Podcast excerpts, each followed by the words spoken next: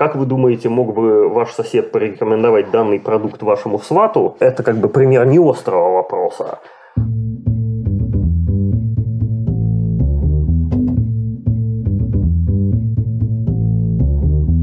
Привет, я Юра Агеев, и это 64-й выпуск подкаста Make Sense. Вместе с гостями подкаста мы говорим о том, что играет важную роль при создании и развитии продуктов. Люди, идеи, деньги, инструменты и практики. И сегодня мой собеседник Алексей Жеглов. Мы поговорим о фреймворке Fit for Purpose, как и почему он появился, какую пользу несет и при чем здесь канбан. Обсудим поиск инсайтов о целях клиентов и критерии, по которым они делают выбор. А еще поговорим о выборе метрик и разберем применение фреймворка на практике. Подкаст выходит при поддержке Product Sense, конференция о менеджменте продуктов. Следующая конференция будет в апреле 2020 года в Москве. Алексей, привет. Привет. Расскажи немного про себя, пожалуйста. Я Алексей Жуглов. Я родом из России, Санкт-Петербурга и Ленинграда, но живу давным-давно в Северной Америке, а последние годы в Канаде. Я изучал когда-то э, математику и программирование, потом стал профессионально заниматься программным обеспечением, потом больше перешел на управление и улучшение процессов. И где-то в 2010 году я открыл для себя Kanban метод, который мне помог это делать намного лучше, чем все мои предыдущие попытки. И в этом методе я постепенно заработал себе репутацию, что я знаю его очень хорошо, умею его хорошо применять, хорошо научить других, как его применять и добиваться самых разных успехов. И вот в последние где-то 10 лет я именно этим и занимаюсь в разных странах, э, как в Северной Америке, так и в Восточной Европе. Ну, это очень э, коротко обо мне. Хорошо. Ну смотри, а Kanban это, кажется, все-таки больше про процессы, как быстрее доставлять ценность клиенту. А вот э, тот фреймворк, над которым ты работаешь, Fit for Purpose, как вообще, он уже ближе про ценность. Как такой переход произошел от э, процессов к ценностям? Ну, отчасти он произошел, потому что Kanban это не только про процессы, это не то, как быстрее что-то доставить. Очевидно, нет, наверное, такого магического способа, чтобы можно было просто вбрасывать какие-то запросы в процесс, а потом этот улучшенный процесс просто все перерабатывает и выдает результаты. На самом деле, Больше про взаимодействие продуктовых групп, сервисных э, групп, проектных групп с их клиентами, потому что так или иначе нужны два партнера с той и с другой стороны, которые должны работать слаженно, использовать правильные классы обслуживания и так далее и тому подобное. И это не только о том, как быстрее, потому что иногда нужно не быстрее, нужно предсказуемее. Например, если у вас есть какие-то государственные регуляции, вам дают какую-то дату. Эта дата обычно в будущем, и этого срока обычно больше, чем достаточно, чтобы что-то воспроизвести но требуется не быстрее это сделать, а нужно сделать именно к этой дате. То есть критерии на самом деле бывают очень и очень разными, и э, хорошо налаженные процессы, которые в частности мы улучшаем при помощи канбан-систем, а они позволяют разным клиентам, разным потребителям доставлять немножко разные вещи, немножко по-разному, чтобы удовлетворять их э, критериям. И вот отсюда начинается мостик, собственно, в более широкий бизнес, который состоит вот в чем, что дело не в том, что что-то не хватает в существующих методах, что-то не хватает в существующем бизнесе, а не хватает способности справляться с, скажем, такой нелинейностью. Иногда бывает так, что мы массивно инвестируем в какие-то улучшения, в кавычках, но мы думаем, что что-то является улучшением, потому что мы увеличиваем какую-то метрику или какую-то способность, какую-то величину. А потом оказывается, что увеличение этой величины не превращается автоматически в пропорциональное увеличение, скажем, удовлетворенности покупателей или же количества этих покупателей и так далее. И вот получается так, что мы инвестировали очень много, а потом результат получили ну, очень скромный. А иногда бывает наоборот – что какие-то небольшие точечные улучшения вдруг приводят к тому, что удовлетворенность покупателей увеличивается совершенно непропорционально, очень сильно увеличивается. Или же количество этих покупателей увеличивается, опять же, в разы. И вот тут получилась нелинейность, но наоборот. То есть мы вложили немного, а получили большую отдачу. И вот э, как найти э, эти вещи, как уйти от предположения, что мы можем э, как-то инвестировать в продукты, а потом получать линейную отдачу, это неправда, так не бывает. Да? А вот как именно нам понять, где нам стоит вкладывать какие-то ресурсы, нужные улучшения, а где это не стоит делать, по причинам, которые я уже объяснил. И таким образом, если выразиться просто, как мы можем знать, что какое-то изменение наш продукт или проект или сервис или э, процесс на самом деле является улучшением? И вот это, оказывается, очень нетривиальный вопрос, потому что единственный, кто на этот вопрос может реально ответить, это, собственно, потребители или покупатели данных продуктов и услуг. Время все решит. Так. Да. Окей. А, ну, то есть э, конечная ценность ими будет восприниматься уже и определяться, по сути. Значит, вопрос о том, является что-то улучшением или нет, на самом деле очень нетривиальный. Отвечают на этот вопрос в реальном времени потребители и покупатели продуктов и услуг. И отвечают они обычно не на него очень э, интуитивным и нерациональным способом, потому что так просто устроено человеческое мышление. Однако, если вы ведете какой-то бизнес, где вы продаете какие-то продукты и услуги этим покупателям, потребителям, то тогда, наверное, полезно было бы иметь какую-то систему, которая позволяет нам с точки зрения бизнеса более-менее систематически и рационально воспринимать вот эти самые иррациональные э, решения наших покупателей и потребителей, их иррациональный выбор. Вот. И тем самым мы можем просто лучше понимать, что нам нужно делать в нашем бизнесе, где вкладывать в какие-то улучшения, а где нет.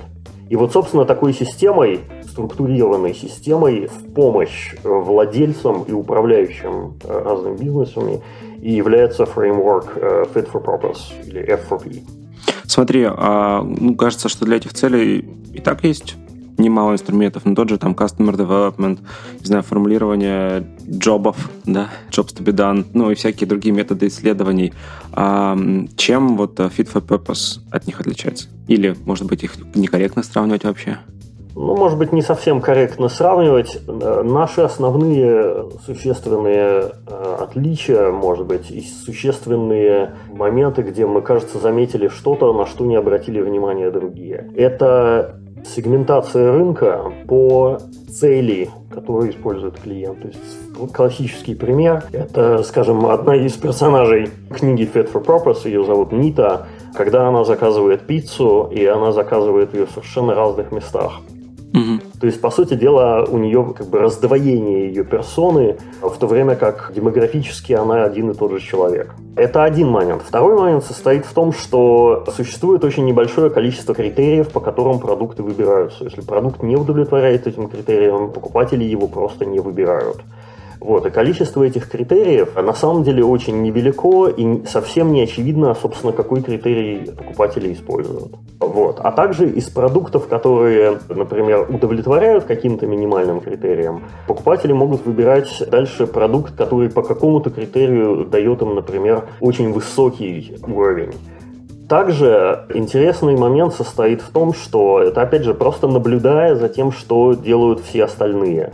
Что очень странный, мягко говоря, подход в очень многих видах промышленности в том, что нужно удовлетворение покупателей свести к какой-то линейной метрике и потом эту метрику пытаться увеличивать. Как очень многие успешные люди в бизнесе вам скажут, это очень неудачный подход, потому что на самом деле в мире полным-полно полно покупателей, которые не являются вашими целевыми покупателями. Попытки их впечатлить и сделать их счастливыми при помощи вашего продукта может быть путем к банкротству, потому что здесь вы вкладываете очень серьезные ресурсы для того, чтобы пытаться впечатлить покупателей, которые все равно впечатлены не будут, потому что они хотят чего-то другого, и это вообще не целевая аудитория для вас.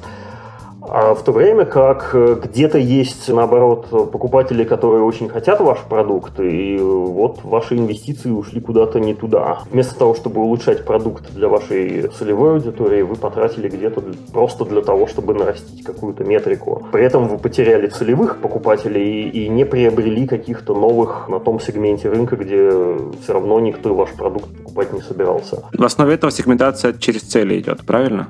Да, и очень важный момент, что это не просто вот цель, и давайте теперь подумаем, а чего бы там покупатель стал бы делать вот по поводу этой цели, а сразу фокус на какие критерии выбора э, у этого покупателя будут, а потом уже э, какая-то реализация. Потому что если что-то не удовлетворяет критериям, то мы оказываемся в... Ну, ну, неудачной позиции, да. А как они связаны вот с целью? Ну, то есть э, ты, ты же не можешь за человека выдумать те критерии, по которым он будет выбирать. Ну, условно, я там кроссовки выбираю по удобности, а кто-то выбирает кроссовки по яркости их цвета. Ну, то есть а цель одна ходить, ну, так-то. А, совершенно верно. То есть здесь можно, то есть не можно, а и нужно проводить какие-то исследования и тестировать, собственно, как покупатели реагируют на различные виды изменения продукта.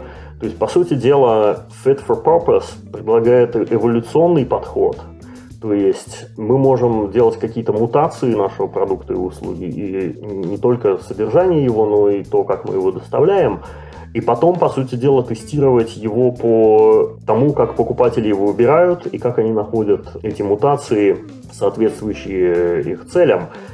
И те мутации, которые неудачные, мы их можем отрезать, те же, которые, значит, более удачные, мы можем усиливать.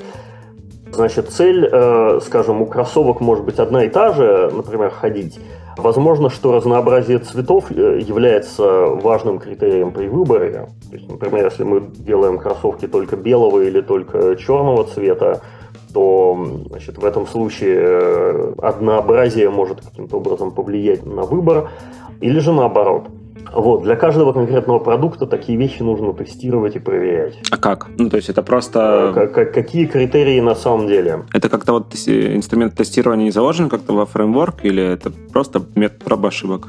Да, ну, есть э, несколько инструментов, которые заложены. Один подход состоит в сборе каких-то историй, рассказов от персонала, который непосредственно взаимодействует с покупателями, которые лицом к лицу с покупателями каждый день, и они знают, зачем, собственно, э, покупатели приходят к нам, что они просят, зачем, что они хотят с этим делать.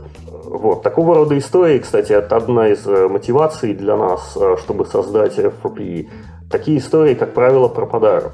Потому что персонал, который непосредственно взаимодействует с покупателями, очень часто находится на очень низких уровнях компании, малооплачиваемые, и очень большая текучесть кадров. Поэтому любая народная мудрость, которую такие люди в состоянии накопить за свое короткое время в компании, потом просто пропадает и никак не попадает в головы, собственно, стратегов, э, которые где-то наверху компании определяют стратегию в отношении различных сервисов и продуктовых линий.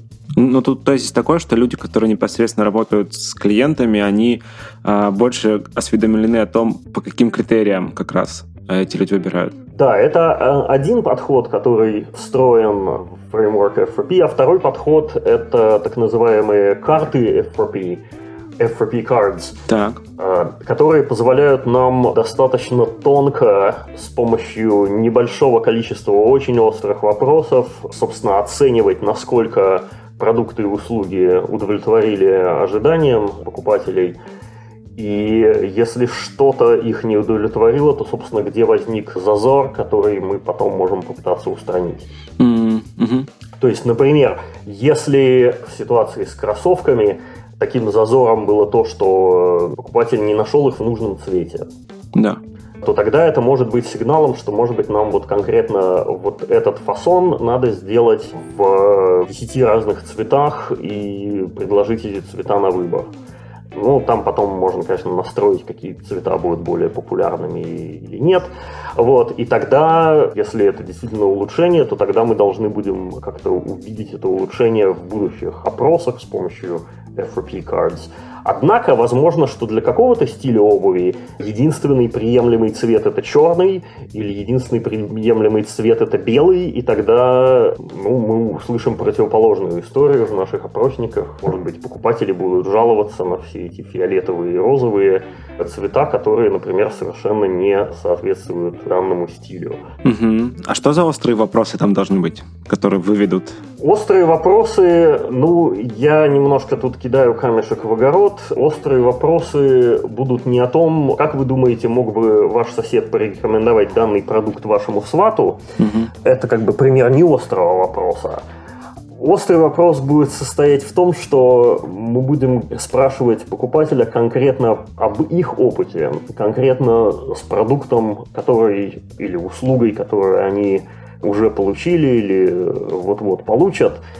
И мы будем говорить конкретно о цели, ради которой они этот продукт или услугу купили. То есть всевозможные спекулятивные ответы тем самым устраняются. То есть мы нацеливаемся именно на данного клиента, их конкретную цель, и потом мы уже оцениваем это соответствие. Тем самым мы получаем не просто какую-то абстрактную оценку продукта от человека, который может быть заинтересован, а может быть и нет, а мы получаем конкретный фидбэк по поводу того, что в этом продукте можно было бы улучшить для конкретно вот данного класса или категории покупателей по тому или иному критерию. Мы начинаем узнавать, а какие на самом деле критерии им важны, какие, может быть, не очень важны.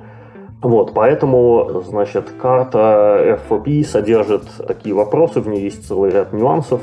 Мы, опять же, много тестировали данный инструмент с тем, чтобы отладить наш подход к э, вопросам и ответам, которые мы получаем с помощью FRP карт с тем, чтобы э, в этих ответах было минимум шума и максимум сигнала. Так, Окей. А вот смотри, ответы на эти вопросы, с одной стороны, они могут быть крайне персональными, и это хорошо, тогда ты глубже понимаешь действительно вот те самые критерии. С другой стороны, эта крайняя персональность, не может ли она привести к тому, что слишком много будет сегментов, что ли, ну то есть э, по которым будет идти сегментирование, вот так? В принципе, может быть, а, однако здесь уже, опять же, в бизнесе нужно принимать какие-то решения, например, на чем фокусироваться. Mm-hmm. То есть сколько, например, нам реально нужно ключевых сегментов рынка, которые мы хотим хорошо обслуживать. Так или иначе, на Земле 7 с лишним миллиардов людей. Каждый из них имеет тысячи потребностей, нужд и так далее, которые можно удовлетворять э, огромным количеством продуктов и услуг – и ни один даже самый огромный бизнес э, в мире, ну даже те, которые говорят billions and billions served, не в состоянии удовлетворить каждого по всем э, их нуждам. То есть на самом деле нам нужно выбирать, а собственно, что мы хотим принести на рынок, кто наши лучшие покупатели, кого мы хотим обслуживать, кого мы не очень, может быть, хотим обслуживать. Правильно? Потому что это просто ну, не наша специализация, не, это, это не наше лучшее направление. Вот, поэтому так или иначе нужно выбирать какую-то стратегию э, в любом бизнесе, и эта стратегия, в частности, будет определять, а, собственно, кто является нашими целевыми сегментами рынка, кто не является, где, на каких сегментах нам нужен безупречный, максимально хороший сервис, где нам нужно быть просто достаточно хорошими, чтобы э, удовлетворять хотя бы минимальным критериям и так далее.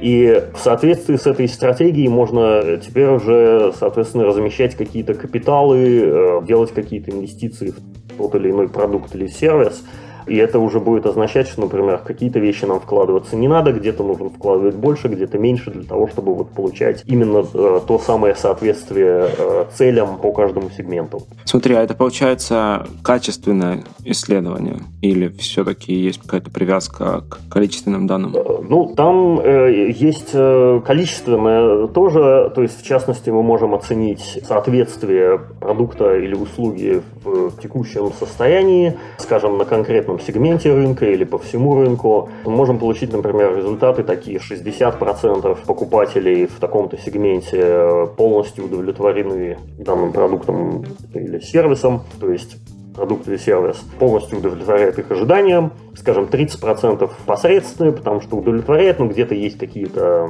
проблемы, а, ну и, скажем, 10% не удовлетворены, потому что для целей, которые, с которыми они хотят использовать продукт, оказывается, что какие-то важные критерии не выполнены. Вот. То есть э, такую картинку, например, э, мы это называем э, F4P Box Score, то есть это как бы счет, или, но это не одна метрика, это три.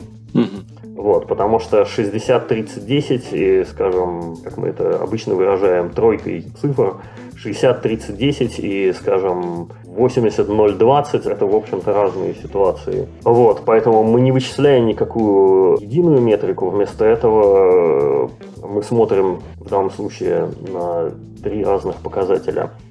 То есть количественная часть есть. Во-вторых, какие-то критерии, они являются вполне тоже количественными. Например, время, которое у нас занимает от, скажем, принятия заказа до, скажем, его исполнения и доставки чего-то покупателю. Время это вполне количественная величина, и по времени у покупателей есть вполне критерии. Ну, ожидания какие-то.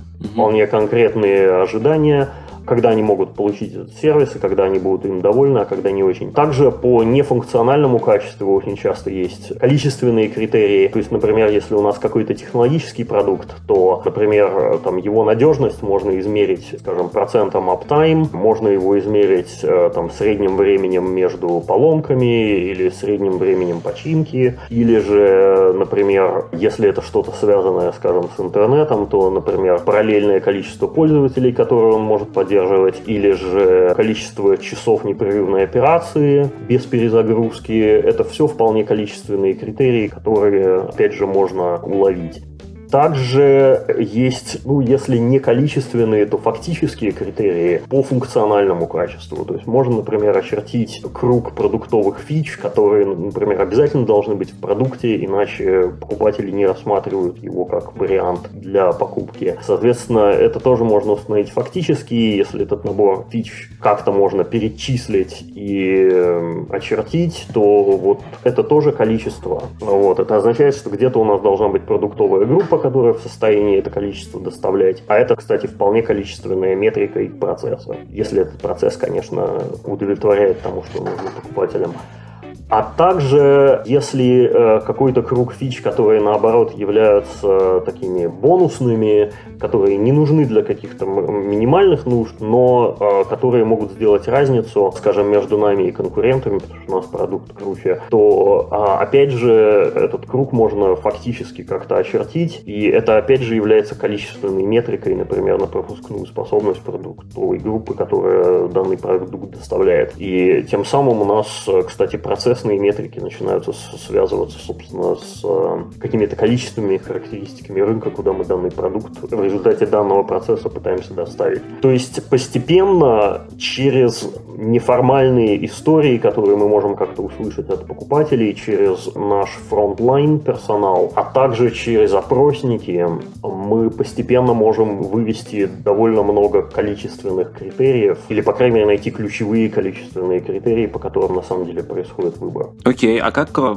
связь есть ли она с остальными продуктовыми метриками. Ну, просто в целом был тренд сначала на data-driven, сейчас э, постепенно смещается к data-informed. Ну, то есть люди собирают очень-очень много цифр, пускай вот не тех, да, о которых мы сейчас говорили, связанных с критерием выбора, но тем не менее о, поведении скорее, другие продуктовые метрики. Вот есть ли связь какая-то с этим? Да, связь с этим, безусловно, есть. То, что мы замечаем э, во многих компаниях, это то, что очень много э, KPIs, что само по себе является противоречием, потому что буква K аббревиатуре KPI означает key, то есть ключевая метрика. То есть само понятие KPI подразумевает, что этих KPI может быть очень немного. То есть если их 50, то да, они, наверное, все какие-то индикаторы, и может быть даже индикаторы какого-то перформанса, но подавляющее большинство из них не является ключевыми, то есть key. Значит, одна из типичных ошибок — это использование каких-то метрик в качестве KPI, которые таковыми на самом деле покупатели не являются, потому что покупатели по ним не выбирают. Существует большое количество полезных метрик, но они не влияют на выбор покупателей. Вот, и поэтому нужно очень аккуратно к таким метрикам подходить, и поэтому мы специально завели для них отдельную категорию в фреймворке FRP, это одна из важных видимых частей, так называемые health indicators, то есть показатели здоровья. Это примерно как кровяное давление. Не, нельзя сказать, что давайте вот увеличим его, чем больше, тем лучше, или чем меньше, тем лучше, потому что ну, ни то, ни другое не является здоровым состоянием. А вот в некотором диапазоне мы можем вполне мониторить данную метрику, и если мы выходим где-то за границы этого диапазона, то это нам что-то говорит о том, что что-то, может быть, идет не так. Угу. Вот. Например, очень многие компании отслеживают метрики, например, сколько новых покупателей или подписчиков на какой-то сервис, например, пришло за последний месяц. Сколько из них ушло, и сколько из них есть сейчас, и сколько денег они за подписку на какой-нибудь сервис платят нам конкретно за данный месяц. Это все очень хорошие метрики, которые, безусловно, нужно мониторить. И, кстати, отчасти, если у нас работают хорошие, например, продажники, то, ну, скажем, метрика по приходу новых покупателей, она должна быть значительно выше нуля, то есть должен быть какой-то здоровый пульс. Вот. Однако, если мы просто дадим э, людям цель, вот вам число, сделайте его как угодно, нагоните нам эту метрику, то тогда очень часто бывает так, что они занимаются самыми разными делами, которые, в общем, главным образом, конечно же, делают эту цифру, но при этом удовлетворены ли наши покупатели на самом деле, вот это уже совсем другой вопрос. И очень часто мы замечаем, что вот очень много таких метрик, которые на самом деле индикаторы здоровья используют используется как KPI. Люди воспринимают слово KPI как Key Indicator of My Performance. Соответственно, они фокусируются на том, чтобы любой ценой сделать цифру. При этом, а критерий, по которому покупатели на самом деле выбирают не связан с этим, вот да? эта метрика не отслеживается вообще нигде. А на самом деле где-то есть эта метрика, я уже несколько примеров назвал ранее. И вот по этому показателю покупатели, собственно, делают выбор. И потом они превращаются вот в эту самую статистику, сколько новых покупателей пришло за месяц, сколько ушло и сколько их там сейчас. То есть метрика, которая на самом деле влияет потом на все остальные, вот ее пока и нет. Вот, то есть такого рода вещи мы наблюдаем очень часто. Еще одна возможная ошибка – это какие-то метрики, которые вот здесь и сейчас, например, очень полезно было бы использовать для того, чтобы отслеживать какое-то улучшение. Мы, например, поднимаем какой-то важный показатель, но дело в том, что это хорошо может быть до поры до времени, а потом в какой-то момент ну, мы закончили данную инициативу по улучшениям, а вот этот показатель остался как KPI. И дальше вот опять же начинается аналогичное поведение о том, что люди пытаются любой ценой сделать цифру, а качество при этом страдает. Например, в информационных технологиях один очень хороший пример такой метрики – это code coverage, то есть процент софтверного кода, покрытого тестами. Если, например, э, в продуктовой софтверной компании в какой-то момент эта цифра оказывается очень низкой, ну, например, там 20%, то инициатива по улучшению, давайте мы поднимем эту цифру, скажем, ну, до 40-50, что означает, что нужно писать какие-то автоматизированные тесты э, каждый раз, когда мы добавляем какой-то код. Или каждый раз, когда мы чиним какой-то баг.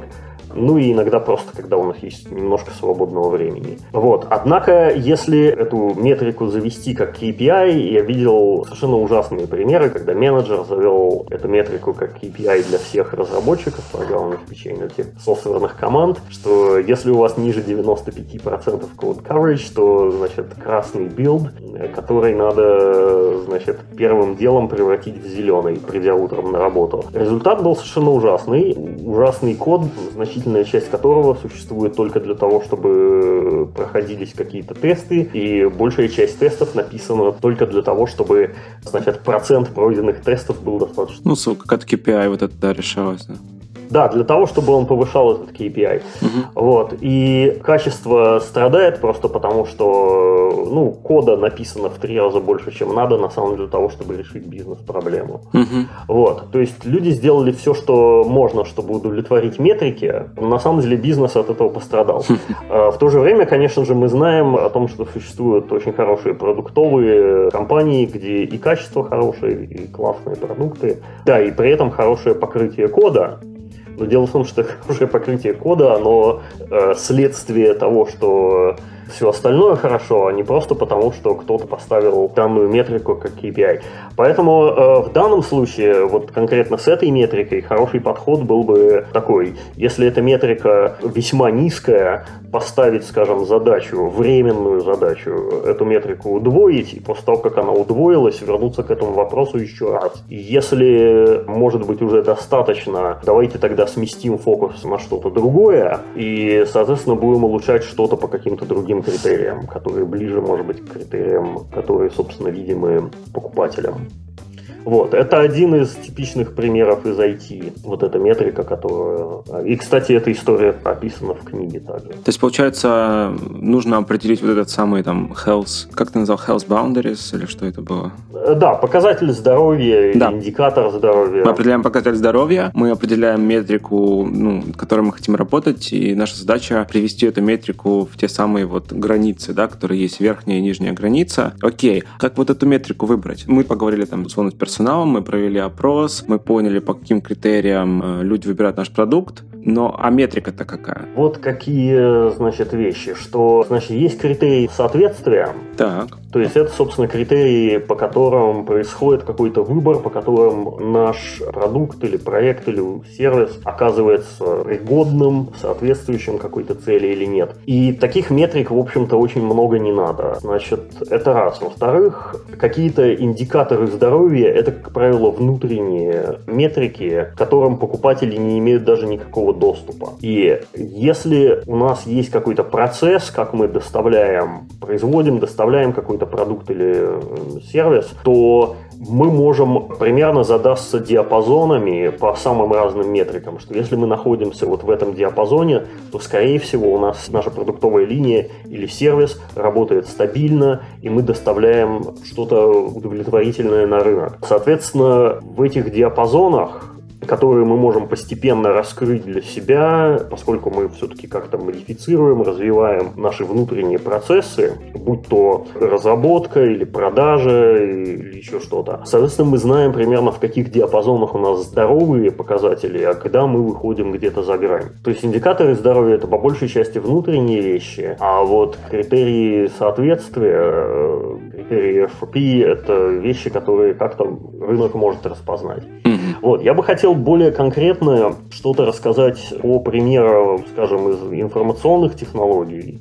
Так и какие там вообще бывают критерии. Угу. То есть, например, давайте возьмем для примера такой продукт, как в ритейле такое бывает часто, какая-нибудь программа лояльности, где покупатели, например, покупают какие-то продукты, зарабатывают какие-то очки, и потом они могут эти очки, то есть points, потратить, например, на какую-то категорию продуктов или еще какие-то подарки для себя. Обычно для того, чтобы данную программу реализовать, нужна какая-то технологическая поддержка, то есть нужна какая-то система, которая записывает все транзакции, кто когда чего купил и сколько им очков за это положено. Потом, э, значит, по аккаунтам данных потребителей накапливаются, накапливаются эти все очки, потребители могут в какой-то момент решить, а давайте-ка я свои очки потрачу на то, чтобы купить какой-то продукт. То есть вот эта информационная технологическая поддержка у данного продукта должна быть. Значит, какие там могут быть критерии? Значит, в последнее время рынок в данной области двигается в сторону того, что вот эти points или очки должны быть доступны немедленно. То есть, скажем, если я прямо сейчас в магазине сделал какую-то покупку, и мне за это положено, скажем, 10 очков, то вот эти 10 очков должны на моем счету появиться немедленно. Раньше это было нормально, если, скажем, магазин обрабатывает ленту со всеми транзакциями, скажем, за месяц, вычисляет, сколько кому очков положено, и потом, значит, большими батчами загружает это в какую-то базу данных. Эти времена прошли. Значит, вот вам критерий соответствия.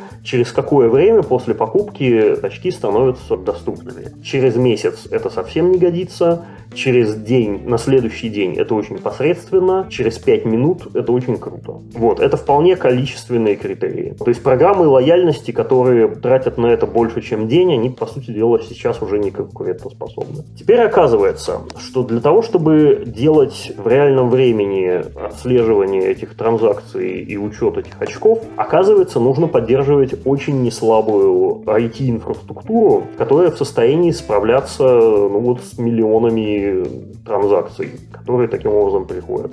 Соответственно, отсюда мы выводим всевозможные критерии на нефункциональное качество, то есть на uptime, на время обработки транзакций, на объем транзакций, скажем, в пиковые моменты.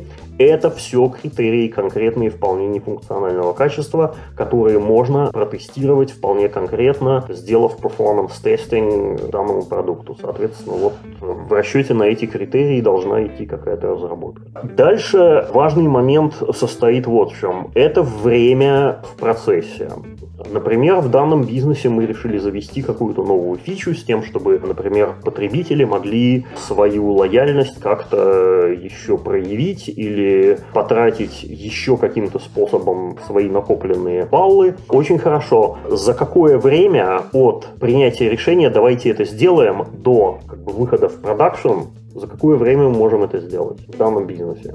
Если это время составляет, скажем, полгода, то такой бизнес не конкурентоспособен, потому что ритейловый бизнес требует новогодних распродаж, всевозможных сезонных событий, и к ним надо быть готовыми и это нельзя делать полгода, это надо делать быстрее. Если мы делаем это, скажем, за месяц, ну, в худшем случае за два, тогда мы в состоянии успевать за всевозможными сезонными событиями. Соответственно, время в процессе, которое уходит у нас на то, чтобы разработать какую-то вот такую заметную фичу, это является критерием соответствия, критерием FFP, который на нас накладывает рынок. Но он уже внутренний получается. Он внешний, потому что, скажем, конкретный потребитель нам не скажет, скажут это. Конкретный потребитель, который сейчас в супермаркете проводит карточкой и на их счет записывается там 10 баллов за их покупку, они нам это не скажут. Но рынок скажет ногами, что если приходит сезон рождественских распродаж, и э, мы можем на этот рынок вытащить только фичи, которые мы запланировали и начали в мае, то у нас, соответственно, нету достаточной гибкости в принятии решений. То есть, если, например, какой-то интересный сигнал с рынка пришел там в сентябре, в октябре, нам уже очень поздно что-то сделать. На самом деле рынок нам это скажет. На самом деле люди, которые держат свои руки на пульсе этого рынка, они в состоянии сказать очень четко, что если у нас есть способность, скажем, за месяц доставлять такие фичи, то мы можем на год очень хорошо тактически следовать за рынком, постоянно приносить туда то, что надо. Если у нас нет этой возможности делать за месяц, то мы, по сути дела, на каждую сезонную возможность мы приносим прошлогодние решения. На самом деле это вот является, опять же, критерием способность доставлять это, скажем, в начале ноября к рождественскому сезону, то есть предсказуемость тоже нужна, это тоже критерий. Дальше процессы, по которым данные продуктовые фичи будут разрабатываться и постепенно выводиться в продакшн. В этом процессе, скорее всего, понадобится достаточно серьезный вклад, скажем, от каких-то расшаренных сервисов, например, по IT-инфраструктуре, наверняка по базам данных, наверняка по UX. И вот по этим расшаренным сервисам возникает, опять же, еще один критерий FRP, а сколько времени у них занимает на то, чтобы, например, обработать запрос от продуктовой компании, которым позарез нужна помощь, чтобы разобраться в какой-то хитрости в базах данных. И эта хитрость требует эксперта по базам данных, и эта хитрость выходит за пределы компетенции, скажем, команды генералистов, там, скажем, нескольких программистов и тестировщиков, и аналитиков. И вот здесь оказывается так, что э, если это делается, скажем, ну, за три дня, то это нормально, и даже может быть отлично. А если наш гуру баз данных в состоянии справиться с этим только за неделю, то уже становится волнительно. Если за две недели мы можем уже пропустить срок в месяц, за который нам надо сделать всю фичу. И вот здесь начинают накладываться достаточно жесткие критерии как на скорость, так и на предсказуемость во времени всевозможных расшаренных сервисов, которые существуют в компании.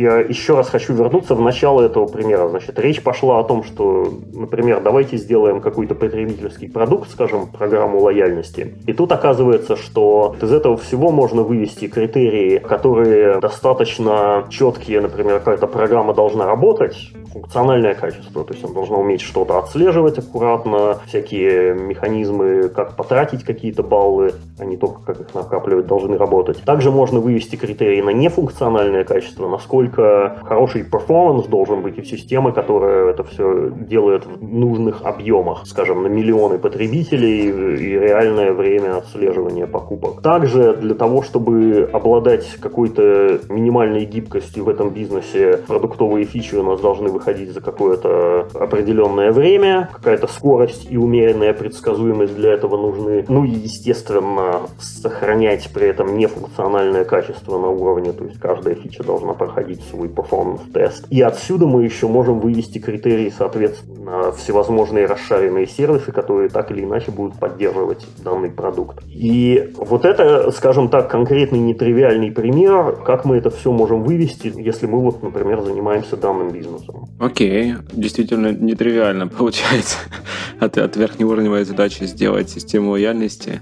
Хорошо. Смотри, а мы с тобой еще обсуждали такую штуку во время подготовки, что у нас есть, э, допустим, продукт, который мы решили сделать, да, допустим, та же самая система лояльности, и у нее есть условно ранние последователи. И вот это вот кривая развития инноваций, там есть ранние последователи, затем есть разрыв, затем раннее большинство, затем позднее большинство, затем отстающее. И была такая идея, что вот а, тот самый fit for purpose на каждом из этих этапов он разный. И условно делая вот на текущем этапе, да, там систему лояльности и поняв то, что мы поняли, да, именно, допустим, что люди ожидают быстрое начисление баллов, если мы сосредоточимся только на этом, то вот перейдя на следующий уровень, там, на раннее большинство, когда они придут, мы можем потерять этот for purpose. Просто аудитория, которая придет, она уже будет, ну, как бы, у нее будут другие потребности. Хотя вроде бы мы нащупали, да, нашли ранних последователей, а потом получилось что-то не так. Вот как с этим? Это очень глубокая мысль, кстати. Да, в самом деле, если мы посмотрим на график Джоффри Мора, особенно вот этот зазор между ранними адоптерами и мейнстримом, и как его перепрыгнуть. В самом деле, зачастую бывает так, что ранним адоптерам или энтузиастам даже нового продукта или сервиса нефункциональное качество не очень важно. Им самое главное, чтобы были самые новейшие фичи в их продукте. Угу на то они энтузиасты. А потом, когда этот продукт переходит в мейнстрим и должен перескочить вот через эту пропасть, которую нам Джоффри Мор обозначил, то тут вдруг оказывается, что вот эти мейнстримовые покупатели, им нужно совершенно другое качество. И вот здесь нужно на самом деле вкладывать как-то в подъем этого качества, потому что, ну, иначе они просто не покупают наш продукт, и мы в какой-то степени уязвимы со стороны, скажем, конкурентов, которые могут сразу синженерить аналогичный продукт в расчете на это самое более высокое функциональное качество, в то время как мы боремся там с пятью годами э, технического долга, которые мы накопили за то время, пока мы разрабатывали всевозможные новейшие фичи для наших энтузиастов и ранних адоптеров. То есть, на самом деле, переключиться с одного на другое очень нелегко, но можно это уже стратегический выбор компании. Некоторые просто предпочитают продать свой стартап большой компании, которая сразу синженерит все в расчете на большой масштаб и качество. Это вполне достойный уважения выбор. Другие, однако, пытаются решить проблему, а, собственно, как мы будем это масштабировать, и для этого придется так или иначе перенастраивать какие-то вещи во внутренних процессах, и в том, как мы набираем и организовываем персонал, там подобное. С тем, чтобы удовлетворить критериям совершенно другого сегмента рынка. Вот эти критерии будут где-то в другом месте.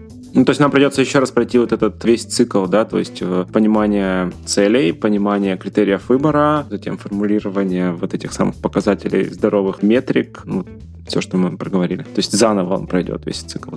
Да, ну этот цикл так или иначе можно проходить очень э, часто, потому что мы можем на постоянной основе оценивать годность или соответствие наших продуктов и сервисов критериям э, покупателей. Это не просто раз за какую-то эпоху в развитии продукта, это просто на постоянной основе, потому что рынки будут постоянно меняться и будут постоянно возникать какие-то новые идеи, какие-то покупатели будут посылать нам какие-то слабые сигналы, которые было бы полезно уловить и потом если это полезный сигнал, как-то внедрить в продукт.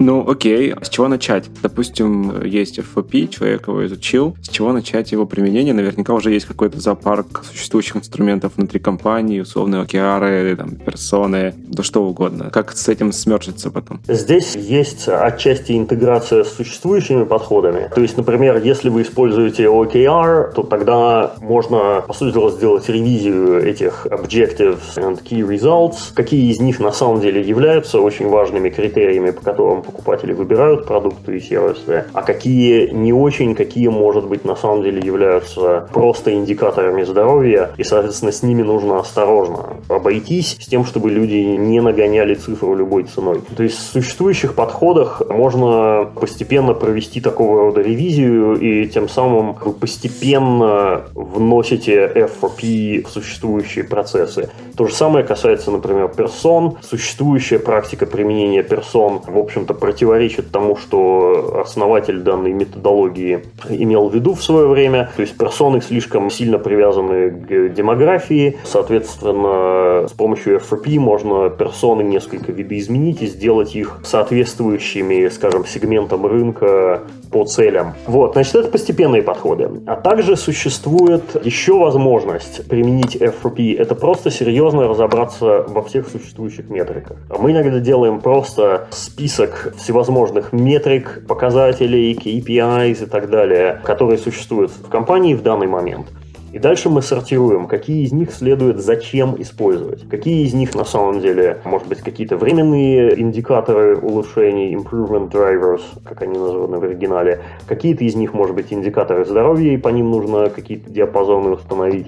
А какие-то из них являются критериями, по которым покупатели на самом деле выбирают. И вот с помощью вот этой сортировки и э, это на самом деле достаточно глубокий диалог обычно с группой руководителей, потому что у них уже метрик и так больше, чем достаточно. Но в чем их смысл, ради чего они используют что? И что, что значит, в этом полная путаница. И вот с помощью упражнения и диалога по всем метрикам и их сортировки на четыре основных категории, мы тем самым фактически применяем FRP и с тем, чтобы улучшить то, как работает компания, чтобы произвести эти продукты и услуги. Круто. Ну и в каком-то смысле, наверное, можно еще будет проредить эти метрики. Да, и тут оказывается, конечно, что очень большая часть используется как KPI, которые не надо так использовать. По каким-то из них, например, неясные диапазоны это можно прояснить. По каким-то из них неясные пороговые значения для выбора, их можно определить. По каким-то из них неясность. Нам нужен здесь очень крутой продукт вот на данном сегменте или данный сегмент для нас второстепенный. Нам достаточно просто удовлетворительное качество там. Это тоже начинает проясняться. Какие метрики исчерпали свою пригодность, потому что на самом деле они были задуманы как временные, только временное превратилось в постоянное. А какие вообще пропустили? И вот это все можно привести в порядок. Это все можно организовать. И это один из способов как бы серьезно и сразу углубиться в FRP. Знаешь, что хочется сказать? Ну, за ясность. Очень круто. Спасибо тебе большое, что уделил время и рассказал про Fit for Purpose. Очень было интересно. И увидимся в Минске. Спасибо за приглашение. Я, конечно, с нетерпением жду конференции в Минске, где у меня будет возможность и выступить, и чему-то научить группу людей. Класс. Ну все, пока-пока. Пока-пока. Итак, в этом выпуске подкаста Make Sense вместе с Алексеем Жиговым мы поговорили о фреймворке Fit for Purpose. Как и почему он появился, какую пользу несет и при чем здесь Kanban. Обсудили поиск инсайтов о целях клиентов и критерии, по которым они делают выбор. А еще поговорили о выборе метрик и разобрали применение фреймворка на практике. Подкаст выходит при поддержке Product Sense, конференция о менеджменте продуктов. Следующая конференция пройдет в апреле 2020 года в Москве. Это был 64-й выпуск подкаста Make Sense и его ведущий Юра Агеев. Подписывайтесь, ставьте лайки и присылайте обратную связь. Спасибо, что были с нами. До следующего выпуска. Пока.